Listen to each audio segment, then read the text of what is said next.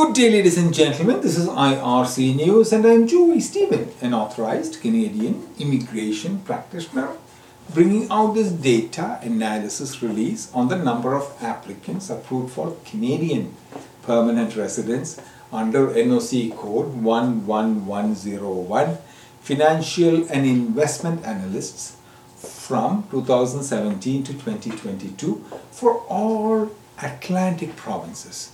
Today is the 19th of May 2023 and I'm coming to you from the Polinsys Studios in Cambridge, Ontario.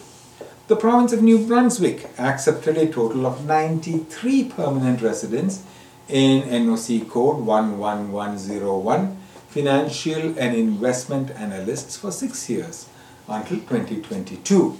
The province of Nova Scotia accepted 84 permanent residents in NOC code 11101 Financial and Investment Analysts for 6 years until 2022. The province of PEI accepted 8 permanent residents in NOC code 11101 Financial and Investment Analysts for 6 years until 2022.